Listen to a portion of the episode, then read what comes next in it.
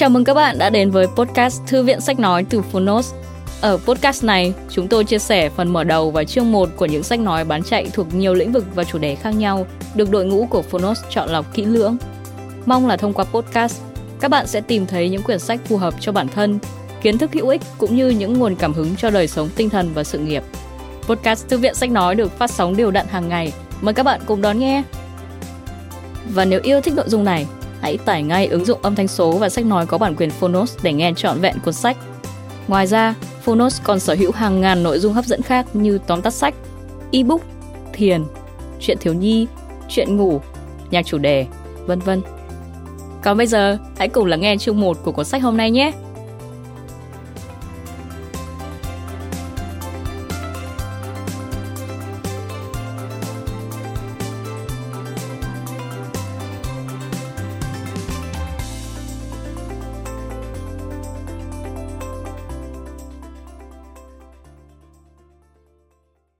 Bạn đang nghe từ Phonotes. Trí tuệ, xúc cảm Lý giải tại sao người kém thông minh lại thành công hơn những người thông minh. Tác giả, Daniel Goleman Người dịch, Nguyễn Lê Phương, Phạm Thị Thu Hà Độc quyền tại Phonotes Phiên bản sách nói được chuyển thể từ sách in theo hợp tác bản quyền giữa Phonotes với công ty cổ phần sách Alpha.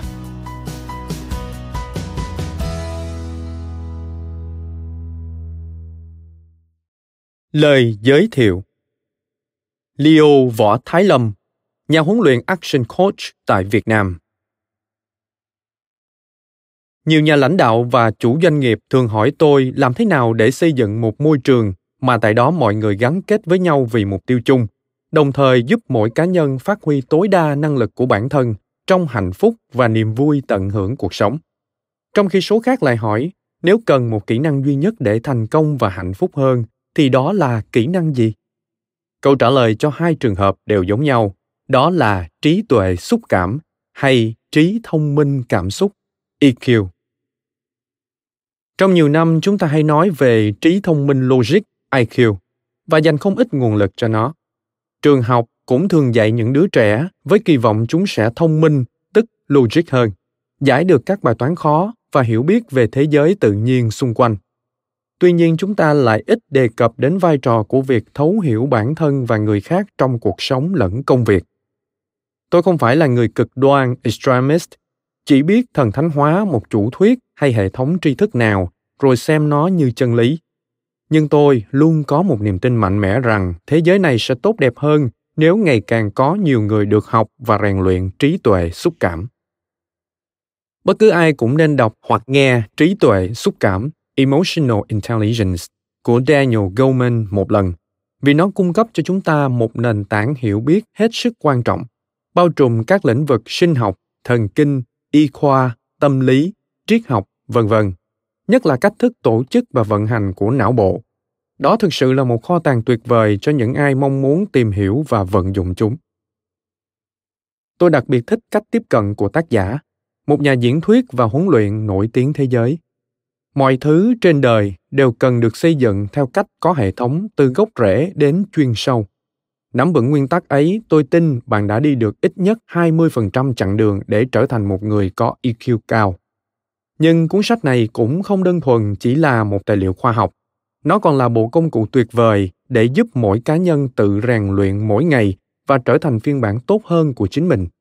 Ngoài ra, nó cũng đem tới một vài lời khuyên hữu ích cho các cặp vợ chồng trong việc duy trì hạnh phúc gia đình. Đó là điểm khác biệt độc đáo mà không phải tác phẩm nào về chủ đề này cũng có. Chúc các bạn có những trải nghiệm và phát hiện mới mẻ về thành công, hạnh phúc hay đạt được sự an lạc khi đọc hoặc khi nghe cuốn sách này. Nhưng đừng chỉ dừng ở việc đọc, nghe hoặc chiêm nghiệm. Hãy cố gắng vận dụng nó vào thực tiễn cuộc sống và công việc, bao gồm cả việc giáo dục con cái bởi chúng chắc chắn sẽ cần một hành trang tốt khi bước vào đời và gánh trên mình sứ mệnh xây dựng một đất nước thịnh vượng, tươi đẹp hơn. Lời thách đố của Aristotle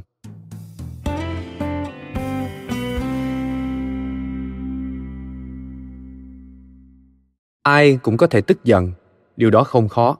Nhưng để giận đúng người, đúng lúc, đúng mục đích, đúng cách và đúng mức thì chẳng dễ chút nào theo Aristotle, trích trong Đạo đức học của Nicomac. Đó là một buổi chiều tháng 8 nóng ẩm khó chịu ở New York, kiểu thời tiết khiến ai cũng dễ mệt mỏi và ủ rũ. Trên đường về khách sạn, vừa bước lên chiếc xe buýt tại đại lộ Madison, tôi hơi khựng lại trước nụ cười nhiệt thành cùng lời chào thân thiện của người tài xế da màu trung niên. Xin chào, hôm nay bạn thế nào? Đó có vẻ là cử chỉ dành cho tất cả hành khách trên chuyến xe đi qua khu phố trung tâm với mật độ giao thông dày đặc. Chắc hẳn ai nấy cũng đều ngạc nhiên giống tôi, nhưng đa số sẽ không đáp lại vì vẫn đang chìm trong tâm trạng nhàm chán cuối ngày. Nhưng một sự chuyển biến kỳ diệu đã xảy ra khi chiếc xe len lỏi qua những đoạn đường ùn tắc. Người tài xế thao thao bất tuyệt đủ thứ như cửa hàng này đang hạ giá kịch sàn, bảo tàng kia đang tổ chức một buổi triển lãm thú vị, hay rạp phim cuối phố vừa công chiếu một tác phẩm mới, vân vân. Sự thích thú và say mê của ông quả có sức lan tỏa ghê gớm. Vẻ ủ rũ trên khuôn mặt hành khách dường như biến mất khi họ xuống xe. Ai nấy đều đáp lại lời chào của người lái xe. Tạm biệt, chúc một ngày tốt lành, bằng một nụ cười thân thiện. Ký ức về buổi chiều hôm ấy vẫn in sâu trong tâm trí tôi sau 20 năm. Lúc đó tôi vừa hoàn thành chương trình tiến sĩ tâm lý học nhưng ngành học của tôi ngày ấy hầu như không thể lý giải tại sao lại có sự chuyển biến như vậy do mù mờ về cơ chế của xúc cảm. Hãy thử hình dung, tâm trạng dễ chịu của những hành khách trên chuyến xe đó biết đâu sẽ lan tỏa khắp thành phố. Tôi đã nghĩ người lái xe giống như một vị sứ giả của niềm vui và bậc thầy pháp thuật với quyền năng chuyển hóa tâm trạng người khác, từ cáu kỉnh sang vui vẻ và mở lòng. Trái lại, báo chí thì thường đăng những tin tức kiểu thế này. Trong cơn quá kích, một học sinh 9 tuổi đã đổ đầy sơn lên bàn ghế, máy tính, máy in và phá hỏng cả một chiếc ô tô tại bãi đổ xe của một trường học địa phương. Nguyên nhân, cậu bị chúng bạn gọi là em bé và muốn chứng minh mình không phải thế. Tám thanh niên bị thương sau một vụ ẩu đả bên ngoài câu lạc bộ Draft ở Manhattan. Một trong số đó đã xả đạn của khẩu Colt 38 tự động vào đám đông. Nhà chức trách đã cảnh báo tình trạng gia tăng những vụ xả súng xuất phát từ mâu thuẫn nhỏ như vậy trong thời gian gần đây. Theo một báo cáo, có đến 57% thủ phạm của các vụ án giết hại trẻ em dưới 12 tuổi là cha mẹ đẻ hoặc cha mẹ kế của nạn nhân. Nhưng trong một nửa số vụ, kẻ thủ ác khẳng định chỉ muốn dạy dỗ con cái. Thậm chí có trường hợp trẻ bị đánh chết chỉ vì những lỗi hết sức nhỏ nhặt như đứng chắn tivi, khóc nhè hay làm bẩn tả, vân vân. Một thanh niên Đức hầu tòa vì hành vi đốt nhà khiến năm phụ nữ và em gái Thổ Nhĩ Kỳ thiệt mạng khi còn đang ngủ. Là thành viên của một tổ chức tân phát xít neo-Nazi, hung thủ khai đã uống rượu say do mất việc và đổ lỗi cho người nhập cư khiến hắn gặp vận đen. Bị cáo van xin trước tòa. Tôi thực sự ân hận vì tội lỗi mà mình đã gây ra. Những tin tức không vui rộ lên như vậy mỗi ngày là minh chứng cho thấy nền văn minh và xã hội của chúng ta đang có dấu hiệu bất ổn, thậm chí suy đồi nhưng chúng cũng phản ánh một thực tại đáng lo lắng rằng rất nhiều người đang có xu hướng mất khả năng kiểm soát xúc cảm. Không ai tránh khỏi có lúc bùng phát cơn giận và khi điều đó qua đi thì chỉ còn lại nỗi hối tiếc. Xã hội đang đối diện với tình trạng bất lực trên phương diện kiểm soát xúc cảm khi xu hướng thờ ơ, tuyệt vọng và liều lĩnh lên ngôi. Những đứa trẻ phải chịu đựng cô đơn thầm kín khi ở nhà một mình với bảo mẫu và tivi chưa kể còn dễ trở thành nạn nhân của tệ lạm dụng bạo hành. Có thể lượng hóa điều này bằng số ca trầm cảm đang gia tăng trên khắp thế giới, đi kèm lời cảnh báo về một làn sóng bạo lực mới. Thanh thiếu niên mang súng tới trường, án mạng từ những va chạm nhỏ trên đường cao tốc, người thất nghiệp bất mãn, sát hại giả mang đồng nghiệp cũ, vân vân. Bạo hành tâm lý, lái xe xả súng, trầm cảm, sâu thương chấn đang là những cụm từ phổ biến. Câu khẩu hiệu vui vẻ, chúc một ngày tốt lành nơi cửa miệng, giờ chỉ còn là vui lên nào, mang hàm ý đầy mỉa mai. Cuốn sách này hướng tới giúp bạn tìm thấy sự hợp lý của những điều tưởng như phi lý. Là một nhà tâm lý và cây viết trên New York Times, tôi đã luôn theo sát các nghiên cứu trong lĩnh vực này và nhận thấy có hai xu hướng trái ngược. Một, phản ánh thực tại tồi tệ đang diễn ra trong đời sống tình cảm của chúng ta. Và hai, gợi mở một vài phương thuốc hứa hẹn tại sao phải nghiên cứu xúc cảm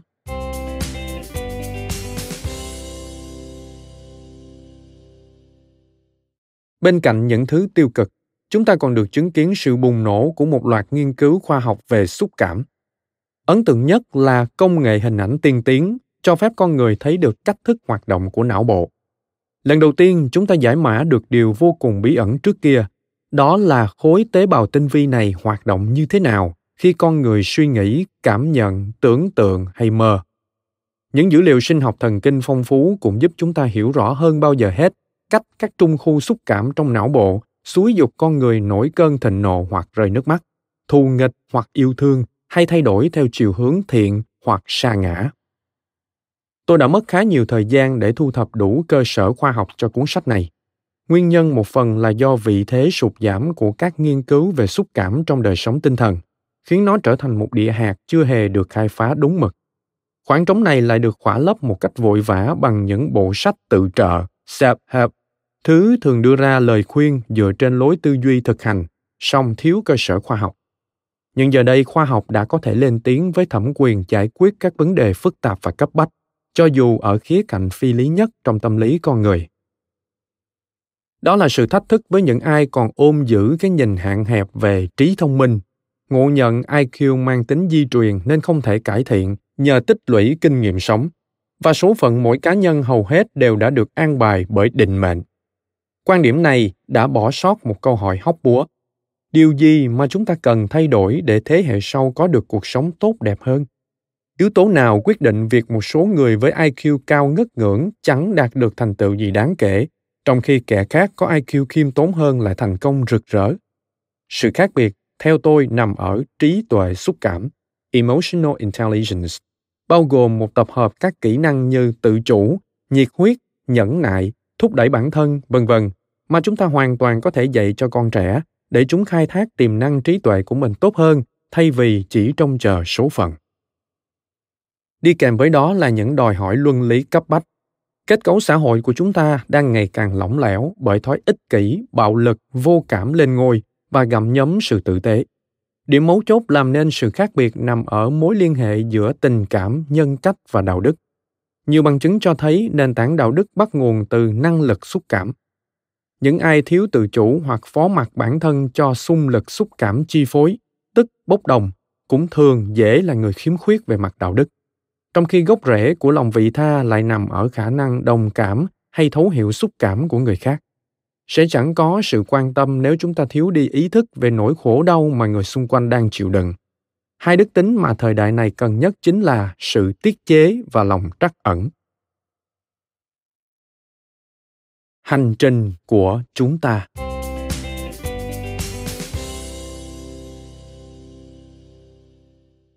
trong cuốn sách này, tôi sẽ dẫn bạn đi xuyên suốt hành trình khám phá về khoa học xúc cảm. Chuyến đi nhằm mục đích mang tới cho bạn cái nhìn sâu sắc hơn về những thời khắc phức tạp nhất trong cuộc đời và thế giới xung quanh. Kết thúc hành trình là hiểu điều đó mang ý nghĩa gì và học cách kết hợp trí tuệ với xúc cảm.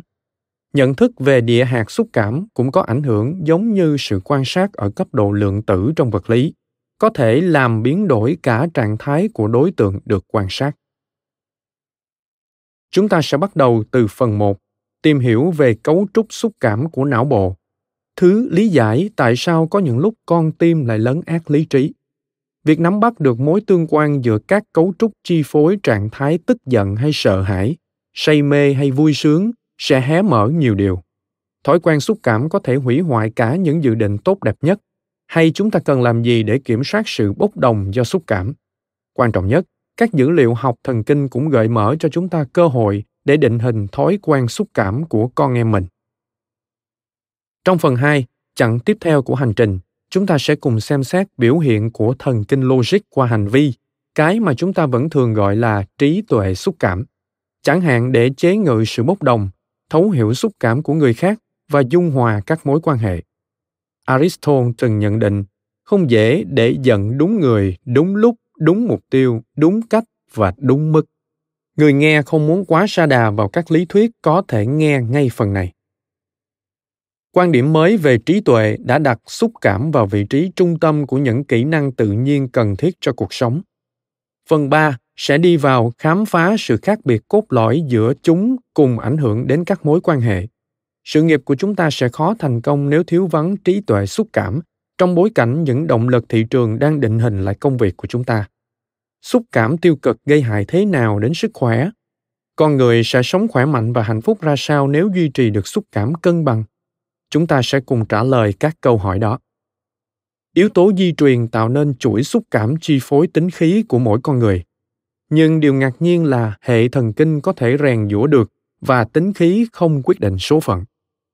Phần 4 chỉ ra những bài học ở nhà hay trường học từ thời thơ ấu sẽ giúp chúng ta hình thành mạch xúc cảm như thế nào, trang bị cho chúng ta nền tảng trí tuệ xúc cảm căn bản hoặc không. Có thể thấy vai trò vô cùng quan trọng của giai đoạn này trong việc định hình thói quen xúc cảm, thứ chi phối cuộc đời chúng ta về sau.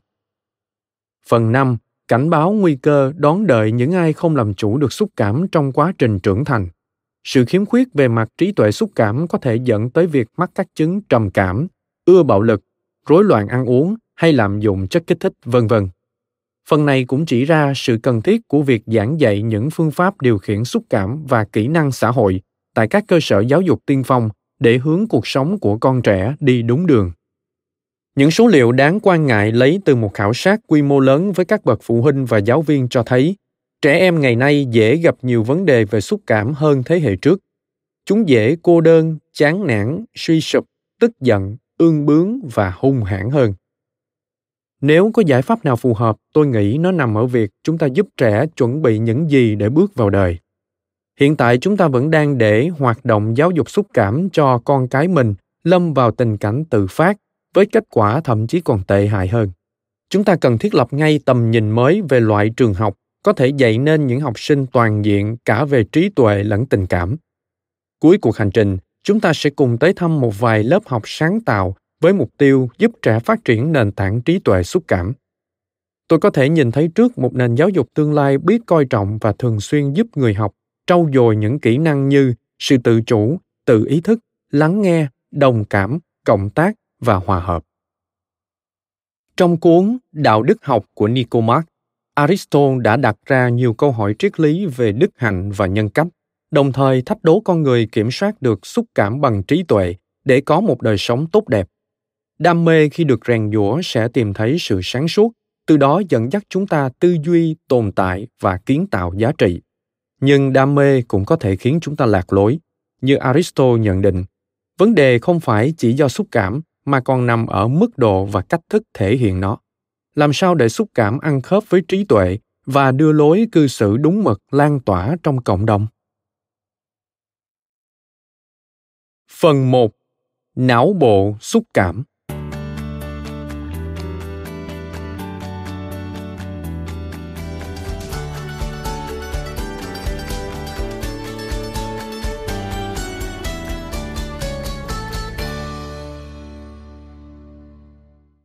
Chương 1 Cần xúc cảm để làm gì?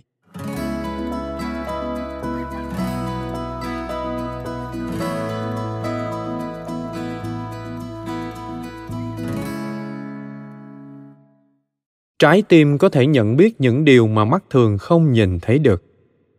Trích Hoàng tử bé, Antoine de Saint-Exupéry Hãy suy ngẫm về những giây phút cuối đời của hai vợ chồng Gary và Mary Jane Chauncey. Họ đã hy sinh bản thân để cứu con gái Andrea, cô bé 11 tuổi phải ngồi xe lăn do mắc chứng bại não. Cả gia đình Chauncey đang trên chuyến tàu Amtrak đi qua cây cầu bắt ngang một nhánh sông ở Louisiana. Bất thình lình, một chiếc xà lan đâm vào trụ cầu, khiến tàu trật đường ray và lao thẳng xuống sông. Không màng an nguy của bản thân, Hai vợ chồng cố cứu cho được con gái trước khi nước ngập kín toa tàu. Họ đẩy được cô bé ra ngoài cửa sổ cho các nhân viên cứu hộ, nhưng bản thân thì không thể thoát nạn. Đó là khoảnh khắc ghi lại hành động can đảm phi thường và cao thượng của những bậc sinh thành, sẵn sàng hy sinh tất cả vì con cái. Câu chuyện ấy được nhắc đi nhắc lại không biết bao nhiêu lần trong lịch sử tiến hóa của nhân loại. Nhìn từ quan điểm của các nhà sinh học tiến hóa, đức hy sinh của cha mẹ là để nhằm đảm bảo thành công sinh sản, truyền lại gen cho thế hệ tương lai. Nhưng ở vị thế của những người làm cha mẹ phải ra quyết định trong khoảnh khắc sống còn tuyệt vọng, tất cả đều xuất phát từ tình yêu. Dưới cái nhìn thấu triệt về sức mạnh của xúc cảm, hành động ấy là minh chứng cho vai trò của tình yêu vị tha, cũng như các xúc cảm khác trong cuộc sống. Nó cho thấy những tình cảm, đam mê và khát khao từ trong sâu thẳm là chỉ dẫn cần thiết và giống nòi chúng ta lệ thuộc ra sao vào quyền năng của chúng. Quyền năng ấy thật phi thường. Chỉ có tình yêu thương mãnh liệt mới khiến cha mẹ chống lại bản năng sinh tồn để cứu con. Từ cái nhìn lý trí, đó dường như là sự hy sinh phi lý, nhưng lại là lựa chọn duy nhất nếu xét về khía cạnh tình cảm. Các nhà sinh học xã hội từng chỉ ra sự lấn át của xúc cảm trước lý trí trong những thời khắc quan trọng khi phỏng đoán nguyên do tại sao xúc cảm lại được ấn định để nắm giữ vai trò trung tâm đối với tâm lý con người trong quá trình tiến hóa. Họ nói xúc cảm giúp chúng ta đương đầu với những cảnh ngộ và nhiệm vụ quan trọng mà chỉ lý trí là chưa đủ, như nguy hiểm, mất mát đau thương, kiên trì với mục tiêu, gắn kết với bạn đời vung vén gia đình. Từng xúc cảm lại đòi hỏi trạng thái sẵn sàng hành động riêng để hướng chúng ta đương đầu với những thách thức không ngừng của cuộc sống cùng với sự xuất hiện liên tục của các tình huống ngặt nghèo trong lịch sử tiến hóa, giá trị của xúc cảm lại càng được chứng thực khi nó hằn sâu vào trí não chúng ta đến mức trở thành bản năng. Sẽ thật thiển cận nếu cái nhìn về bản năng con người lại bỏ sót sức mạnh của xúc cảm. Chính cái tên homo sapiens, tức giống nòi biết tư duy, đã gây nên nhiều hiểu lầm, xét trên những đánh giá khoa học và tầm nhìn mới về vị trí của xúc cảm trong đời sống theo kinh nghiệm, tất cả chúng ta đều biết, xúc cảm thường chiếm ưu thế trước lý trí trong việc định hình các quyết định và hành động. Chúng ta đã nhấn mạnh quá mức giá trị và tầm quan trọng của lý trí thuần túy, những gì iq đo lường đối với cuộc sống. Nhưng trí tuệ sẽ chẳng là gì nếu xúc cảm lung lay. Khi xúc cảm lấn át lý trí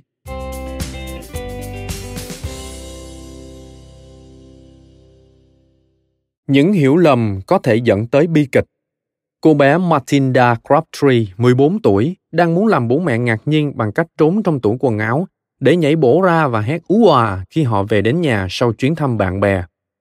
Nhưng thật không may, cả hai vợ chồng Bobby Crabtree lại nghĩ tối đó cô bé ở nhà bạn. Nghe thấy tiếng động lạ, Crabtree bèn với lấy khẩu súng lục để tìm kiếm kẻ đột nhập trong phòng ngủ của Matilda. Khi con gái vừa nhảy ra khỏi chỗ ẩn nấp, Crabtree liền nổ súng, đạn găm vào cổ cô bé và Matilda tử vong sau đó 12 giờ. Nỗi sợ là một trong những di sản xúc cảm của tiến hóa, thứ khiến con người sẵn sàng đứng lên để bảo vệ gia đình trước mối nguy hiểm. Chính nó đã thôi thúc Bobby lấy súng để đi tìm kẻ đột nhập mà anh tưởng đang nấp đâu đó trong nhà. Nỗi sợ hãi đã khiến anh siết cò trước khi kịp nhận ra mình đang chĩa súng vào ai và thậm chí trước cả khi nghe thấy tiếng con gái. Theo các nhà tiến hóa sinh học, loại phản ứng tự động này dường như đã khắc sâu trong hệ thần kinh của chúng ta, bởi trong một khoảng thời gian dài và quan trọng, nó chính là thứ quyết định ranh giới giữa sống và chết. Đặc tính này cũng được di truyền lại cho hậu duệ nhằm giúp duy trì sự tồn tại của giống loài. Nhưng trớ trêu là nó lại dẫn tới thảm kịch cho gia đình Crabtree. Mặc dù xúc cảm đã từng dẫn dắt con người một cách sáng suốt trong lịch sử tiến hóa lâu dài, nhưng nó dường như đang chưa theo kịp sự biến đổi chóng mặt của xã hội hiện tại.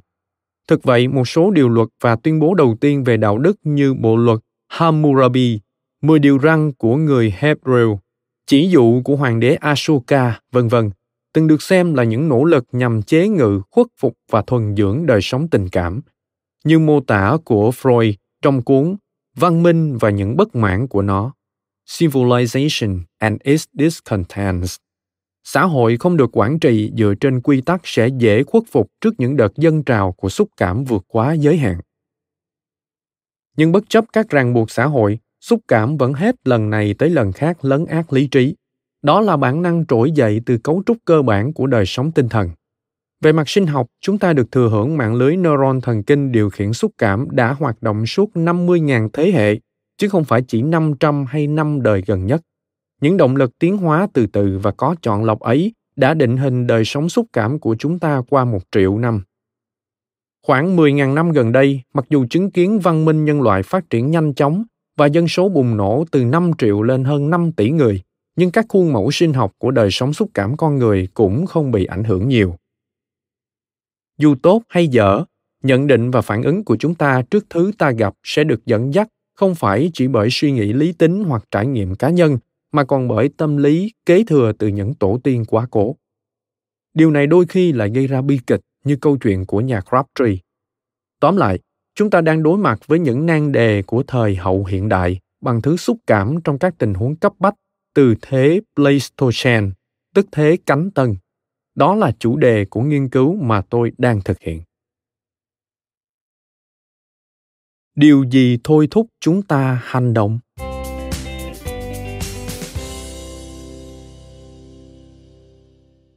Một ngày đầu xuân, tôi đang lái xe trên cao tốc vượt núi ở Colorado, thì bão tuyết bất chợt ập tới khiến một đoạn đường dài phía trước bị phủ trắng xóa. Tôi chẳng biết làm gì ngoài việc liên tục đạp phanh, cảm nhận rõ nỗi lo lắng đang dâng trào, thậm chí nghe được cả tiếng tim mình đập mạnh. Trong cơn sợ hãi tột độ, tôi tấp vào lề đường để chờ bão đi qua. Nửa giờ sau bão ngừng và tầm nhìn được khai thông, tôi lại tiếp tục hành trình. Đi được một đoạn tôi mới biết cách chỗ mình dừng xe chỉ vài trăm mét đã xảy ra một vụ tai nạn. Hai chiếc xe hơi chạy ngược chiều đâm thẳng vào nhau khiến đoạn đường lâm vào cảnh tắc nghẽn. Một đội cứu thương đang cố gắng trợ giúp các nạn nhân. Vừa nãy, nếu không chịu ngừng xe lại, có lẽ tôi đã đâm phải họ rồi. Sự thận trọng và nỗi sợ thôi thúc hôm đó đã cứu mạng tôi.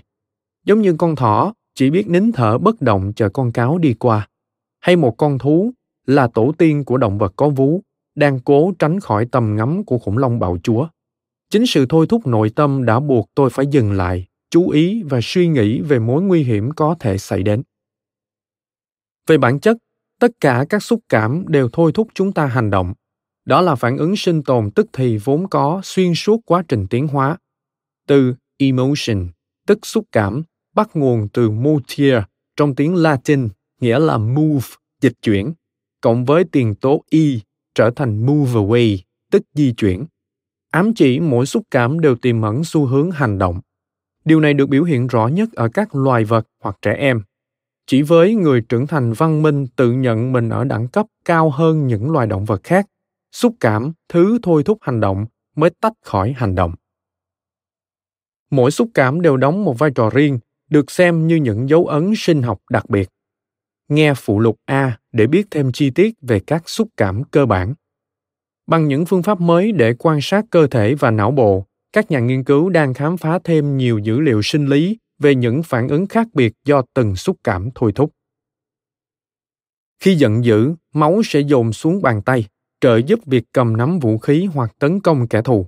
Tim đập nhanh và lượng hormone như adrenaline tiết ra nhiều, giải phóng năng lượng đủ mạnh để biến thành hành động quyết liệt. Khi sợ hãi, máu dồn đến các khối cơ lớn, chẳng hạn xuống hai chân để chạy nhanh hơn, nhưng cũng khiến mặt tái nhợt vì thiếu máu, cảm giác như máu đang nguội lạnh.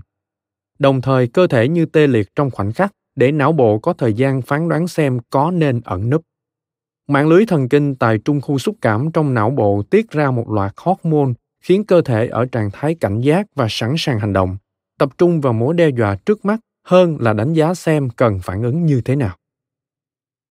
Khi hạnh phúc, một trung khu khác trong não bộ sẽ tăng cường hoạt động ức chế những cảm nghĩ tiêu cực và thúc đẩy sản sinh thêm năng lượng, trong khi những trung khu khởi phát lo âu thì dịu lại.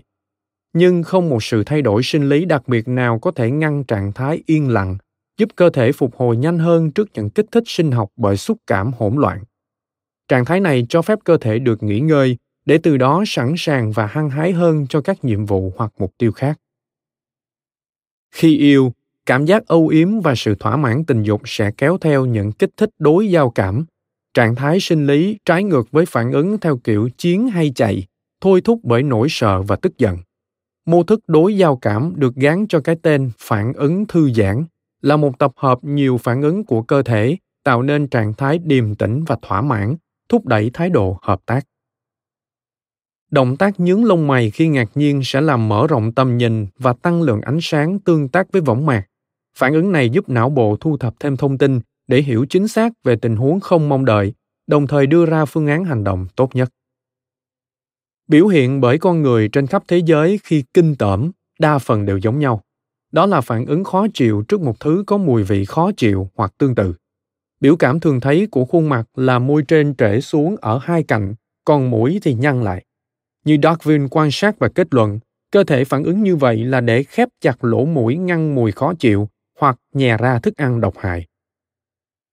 Người ta thường buồn bã khi chịu đựng những tổn thất nặng nề, chẳng hạn người thân qua đời hay gặp phải chuyện gì khiến họ thất vọng ghê gớm nỗi buồn làm chậm quá trình trao đổi chất khiến năng lượng của cơ thể suy giảm, con người thiếu đi nhiệt huyết để tham gia các hoạt động sống, nhất là giải trí và tiêu khiển, dễ dẫn tới trầm cảm trước sự đau buồn do mất mát hay nản lòng do thất vọng ta thường thu mình lại để có thể chấp nhận và lên kế hoạch cho những khởi đầu mới khi cơ thể lấy lại năng lượng. Việc thiếu năng lượng khiến con người lâm vào trạng thái buồn rầu và dễ bị tổn thương. Điều này thôi thúc họ tìm đến nơi thân thuộc mà họ cảm thấy an toàn. Trải nghiệm sống và văn hóa cũng góp phần định hình các khuynh hướng sinh học. Chẳng hạn, hầu hết mọi người đều thương tiếc và đau buồn khi mất đi người thân yêu. Nhưng cách mà chúng ta thể hiện xúc cảm ấy bộc lộ hay kìm nén lại được quyết định bởi văn hóa tùy vào đối tượng được xếp vào danh mục người thân yêu để tiếc thương. Giai đoạn tiến hóa kéo dài khi những phản ứng xúc cảm của con người được hình thành là một thực tại nghiệt ngã. Tỷ lệ trẻ sơ sinh sống đến tuổi trưởng thành khi ấy rất thấp. Con người chỉ đạt tuổi thọ trung bình khoảng 30 vì lúc nào cũng có thể làm mồi cho ác thú hay chết đói do hạn hán lũ lụt. Nhưng với sự xuất hiện của nông nghiệp và các hình thái xã hội đầu tiên, tình hình đã thay đổi đáng kể. Trong khoảng 10.000 năm trở lại, khi tiến bộ lan tỏa khắp thế giới, nhiều nguyên nhân từng kiềm hãm dân số nhân loại tăng trưởng đã không còn nữa. Những áp lực tương tự cũng khiến phản ứng xúc cảm ngày càng quan trọng với khả năng sinh tồn và nhiều xúc cảm đã không còn phù hợp nữa. Cơn thịnh nộ trước kia có thể là lợi thế quyết định sự sống sót, nhưng ngày nay việc để một đứa trẻ 13 tuổi mang vũ khí sẽ chỉ gây nên hậu quả tai hại khi nó nổi giận. Hai thứ tinh thần của chúng ta.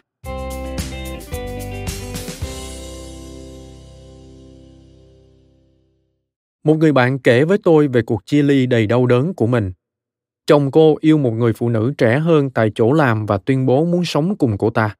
Sau đó là những tháng ngày đắng cay vì chuyện phân chia tài sản và giành quyền nuôi con. Nhưng khi gặp lại, bạn tôi nói mình thích cuộc sống độc lập và hạnh phúc vì được tự do. Cô tâm sự, giờ tôi không còn nghĩ về anh ta nữa, tôi thực sự không quan tâm. Nhưng khi nói như vậy, mắt cô thoáng chốc lại ngấn lệ. Khoảnh khắc rơi nước mắt ấy rồi sẽ qua đi mà không ai để ý tới. Nhưng sự đồng cảm cho tôi biết bạn mình vẫn còn buồn dù cô cố nói lời ngược lại. Đồng cảm trong trường hợp này cũng giống như chắc lọc ý nghĩa từ những ngôn từ trên trang giấy. Một bên là hành động do xúc cảm chi phối, còn bên kia là lý trí. Chúng ta có hai bộ não, một để suy nghĩ, tức tinh thần lý trí, và một để cảm nhận, tức tinh thần xúc cảm. Sự tương tác giữa hai tâm trí này đã tạo nên đời sống tinh thần của chúng ta. Tinh thần lý trí là thứ mà chúng ta ý thức và cảm nhận được sự hiện hữu của nó. Nhưng bên cạnh đó còn có một hệ thống nhận thức khác bốc đồng mãnh liệt và đôi khi vô cùng phi lý đó là tinh thần xúc cảm. Nghe phụ lục b để biết thêm về tinh thần xúc cảm. Sự phân chia xúc cảm hay lý trí cũng gần đúng với nghĩa đen của từ con tim và khối óc. Việc thấu hiểu điều con tim mách bảo đôi khi sẽ giúp chúng ta vững tin hơn vào những suy nghĩ lý trí. Nhưng lý trí và xúc cảm cũng tỷ lệ nghịch với nhau. Xúc cảm càng mãnh liệt và chiếm ưu thế thì lý trí càng bị lu mờ mối tương quan này dường như đã được chọn lọc từ vô vàng ưu thế tiến hóa, để xúc cảm và trực giác dẫn dắt phản ứng hành vi tức thời trong những tình huống cấp bách. Vì nếu ngừng lại để cân nhắc, con người có thể phải trả giá bằng chính mạng sống của mình. Tinh thần xúc cảm và tinh thần lý trí phối hợp hài hòa có thể dẫn dắt chúng ta vượt qua mọi chuyện. Giữa xúc cảm và lý trí cũng có sự cân bằng nhất định. Khi xúc cảm thường thâm nhập và dẫn dắt lý trí ngược lại, lý trí sẽ chọn lọc và đôi khi phủ nhận những gì được xúc cảm truyền đạt. Tuy nhiên, tinh thần xúc cảm và tinh thần lý trí vẫn là hai phạm trù bán độc lập, phản ánh sự vận hành của những cấu trúc và mạng lưới khác nhau trong não bộ, mặc dù có liên kết với nhau. Nhìn chung, lý trí và xúc cảm thường phối hợp với nhau một cách tinh tế. Con người cần cảm nhận khi suy nghĩ, và ngược lại ta cũng cần suy nghĩ để cảm nhận. Khi xúc cảm dâng trào tinh thần xúc cảm sẽ trỗi dậy và lấn át tinh thần lý trí. Triết gia hà lan, desiderius erasmus thành rotterdam, từng viết về sự xung đột giữa lý trí và xúc cảm. Thần jupiter ban cho chúng ta xúc cảm lớn hơn nhiều so với lý trí. Xúc cảm tạo nên hai tên bạo chúa là thịnh nộ và tham lam để chống lại lý trí thân cô thế cô. Liệu lý trí có thể chống chọi được bao lâu trước sự kết hợp giữa chúng? Trong khi lý trí chỉ biết kêu gào khản giọng về giá trị của đức hạnh thì hai tên kia lại bỏ ngoài tai. Chúng ngày càng lắm lời và gây rối, cho tới khi người cai trị của cả ba kiệt sức, đầu hàng và bỏ cuộc. Não bộ đã phát triển như thế nào?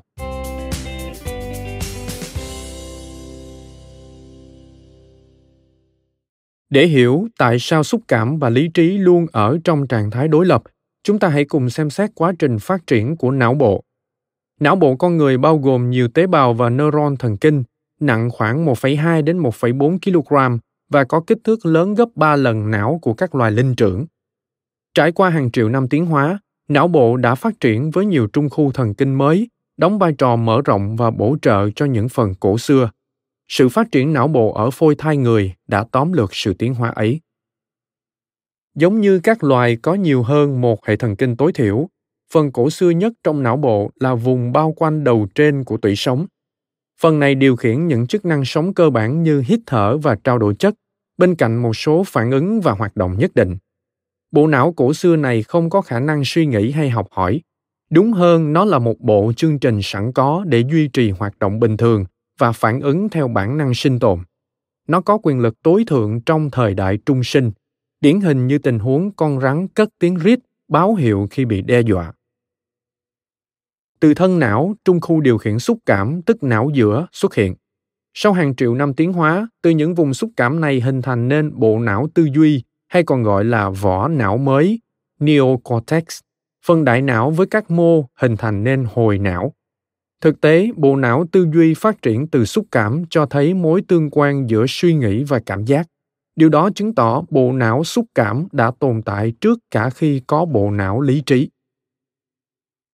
Cội nguồn của đời sống xúc cảm nằm ở khứu giác, hay chính xác hơn là vùng thùy não khứu giác, nơi tập hợp các tế bào tiếp nhận và phân tích mùi, mọi thực thể sống đều có một dấu ấn phân tử đặc trưng được truyền đi theo gió như dinh dưỡng chất độc hormone hấp dẫn bạn tình động vật ăn thịt hoặc con mồi vào thời nguyên thủy khứu giác là giác quan quan trọng trong sinh tồn từ vùng thùy não khứu giác các trung tâm đầu tiên chi phối xúc cảm bắt đầu phát triển đến độ lớn đủ để bao quanh phần đỉnh của thân não ở giai đoạn này trung tâm khứu giác chỉ có thêm một số lớp neuron mỏng được quy tụ để phân tích các mùi hương. Lớp thứ nhất ghi lại cảm nhận và phân loại, như thứ ăn được hay có độc, là bạn tình, kẻ thù hay con mồi. Lớp thứ hai gửi những thông điệp phản xạ qua hệ thần kinh, lệnh cho cơ thể có hành động thích hợp như cắn, nhổ, tiếp cận, chạy trốn hoặc đuổi theo. Những lớp tế bào trọng yếu của bộ não xúc cảm xuất hiện cùng lúc với những loài động vật có vú đầu tiên. Phần não này bao quanh thân não nên còn được gọi là hệ viền, tức limbic system, có nguồn gốc từ tiếng Latin limbus, nghĩa là bao quanh. Mạng lưới neuron mới này bổ sung thêm xúc cảm cho bộ não. Khi chúng ta bị ham muốn hay phẫn nộ khống chế, yêu đến đắm say hay khiếp sợ đến cứng người, hệ viền chính là tác nhân điều khiển. Trong quá trình phát triển, hệ viền đã tạo ra hai năng lực cực kỳ hữu hiệu là học tập và ghi nhớ. Bước tiến cách mạng này cho phép não bộ đưa ra những lựa chọn thông minh hơn và điều chỉnh phản ứng phù hợp để đáp ứng yêu cầu biến đổi thay vì làm theo bản năng. Nếu vô tình ăn phải loại thức ăn có độc, lần sau nhìn thấy ta sẽ tránh đi. Những quyết định kiểu như nên ăn gì hoặc bỏ gì vẫn phụ thuộc nhiều vào khứu giác. Nhờ sự kết nối giữa thùy khứu giác và hệ viền, não bộ có thể phân biệt nhiều mùi hương khác nhau, so sánh giữa mùi hiện tại với những mùi từng ghi nhớ để từ đó phân biệt và ra quyết định.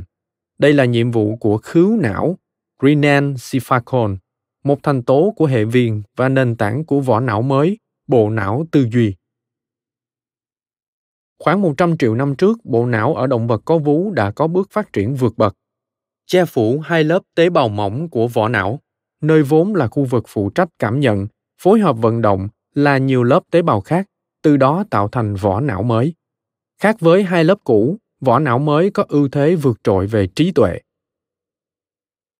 Vỏ não mới của người tinh khôn Sapiens lớn hơn nhiều so với bất kỳ loài nào khác, tạo ra những đặc trưng riêng biệt của con người đó là nơi cư ngụ của tư duy, chứa đựng những trung tâm phụ trách tập hợp và nghiên cứu các thông tin do giác quan truyền đạt nó mang lại cảm nhận trong khi ta tư duy, đồng thời khơi gợi xúc cảm về các ý tưởng, nghệ thuật, biểu tượng hay những sản phẩm của trí tưởng tượng trong quá trình tiến hóa, vỏ não mới đã trải qua những biến đổi tinh tế để tạo ra ưu thế sinh tồn to lớn trước nghịch cảnh và truyền lại gen mang mạch thần kinh này cho các thế hệ sau. Xu thế của vỏ não mới thiên về ra chiến lược, lập kế hoạch dài hạn và các mẹo tinh thần khác. Ngoài ra, những thành tựu về văn hóa, nghệ thuật và văn minh đều là thành quả của vỏ não mới. Yếu tố này đã mang lại những sắc thái mới cho đời sống xúc cảm. Ví dụ trong tình yêu, hệ viền hình thành khoái cảm và ham muốn tình dục những xúc cảm nuôi dưỡng đam mê tính dục vỏ não mới cũng như mối liên kết của nó với hệ viền đã tạo ra tình mẫu tử nền tảng căn bản của gia đình, cũng như cam kết chăm lo con cái nhằm duy trì sự phát triển của xã hội loài người. Tình mẫu tử không xuất hiện ở các loài không có vỏ não mới, chẳng hạn như bò sát. Sau khi trứng nở, con non phải ẩn nấp để tránh bị ăn thịt. Đối với con người, mối liên kết bao bọc giữa cha mẹ và con cái cho phép quá trình trưởng thành diễn ra êm ấm suốt thời ấu thơ, đồng thời não bộ cũng không ngừng được hoàn thiện tiến hành theo dõi thang đo phát triển các loài, từ bò sát, khỉ vàng cho tới con người. Chúng tôi thấy khi khối lượng vỏ não mới tăng dần, số lượng điểm kết nối giữa các neuron cũng tăng theo cấp số nhân. Số lượng kết nối càng lớn, phạm vi phản ứng càng mở rộng. Vỏ não mới mang lại cho đời sống tình cảm sự tinh tế và tính phức hợp, chẳng hạn như cảm nhận về xúc cảm của chính mình. Việc tổ hợp vỏ não mới, hệ viền, phát triển hơn ở loài linh trưởng, đặc biệt ở loài người, đã giải thích tại sao chúng ta có khả năng thể hiện nhiều phản ứng cùng sắc thái biểu đạt xúc cảm khác nhau? Trong khi thỏ hay khỉ chỉ có một số phản ứng nhất định khi sợ hãi, vùng vỏ não mới ở người cho phép chúng ta có những phản ứng nhanh nhạy hơn nhiều, ví dụ như gọi điện báo cảnh sát. Hệ thống xã hội càng phức tạp, ta càng phải linh hoạt, và không có xã hội nào phức tạp hơn xã hội loài người. Nhưng các trung tâm trong đại não không chi phối toàn bộ đời sống tình cảm đối với những vấn đề cốt yếu của trái tim đặc biệt là trường hợp khẩn cấp về xúc cảm thứ chi phối chúng ta chính là hệ viền não do nhiều trung khu thần kinh thuộc vỏ não mới bắt nguồn hoặc nằm trong mạng lưới mở rộng của hệ viền nên phần não xúc cảm đóng vai trò then chốt trong cấu trúc neuron. Vỏ não mới kết nối với trung tâm xúc cảm thông qua mạng lưới liên kết dày đặc. Điều đó đem lại quyền năng vô tận cho các trung tâm xúc cảm đối với hoạt động của những phần còn lại trong não, bao gồm các trung khu tư duy.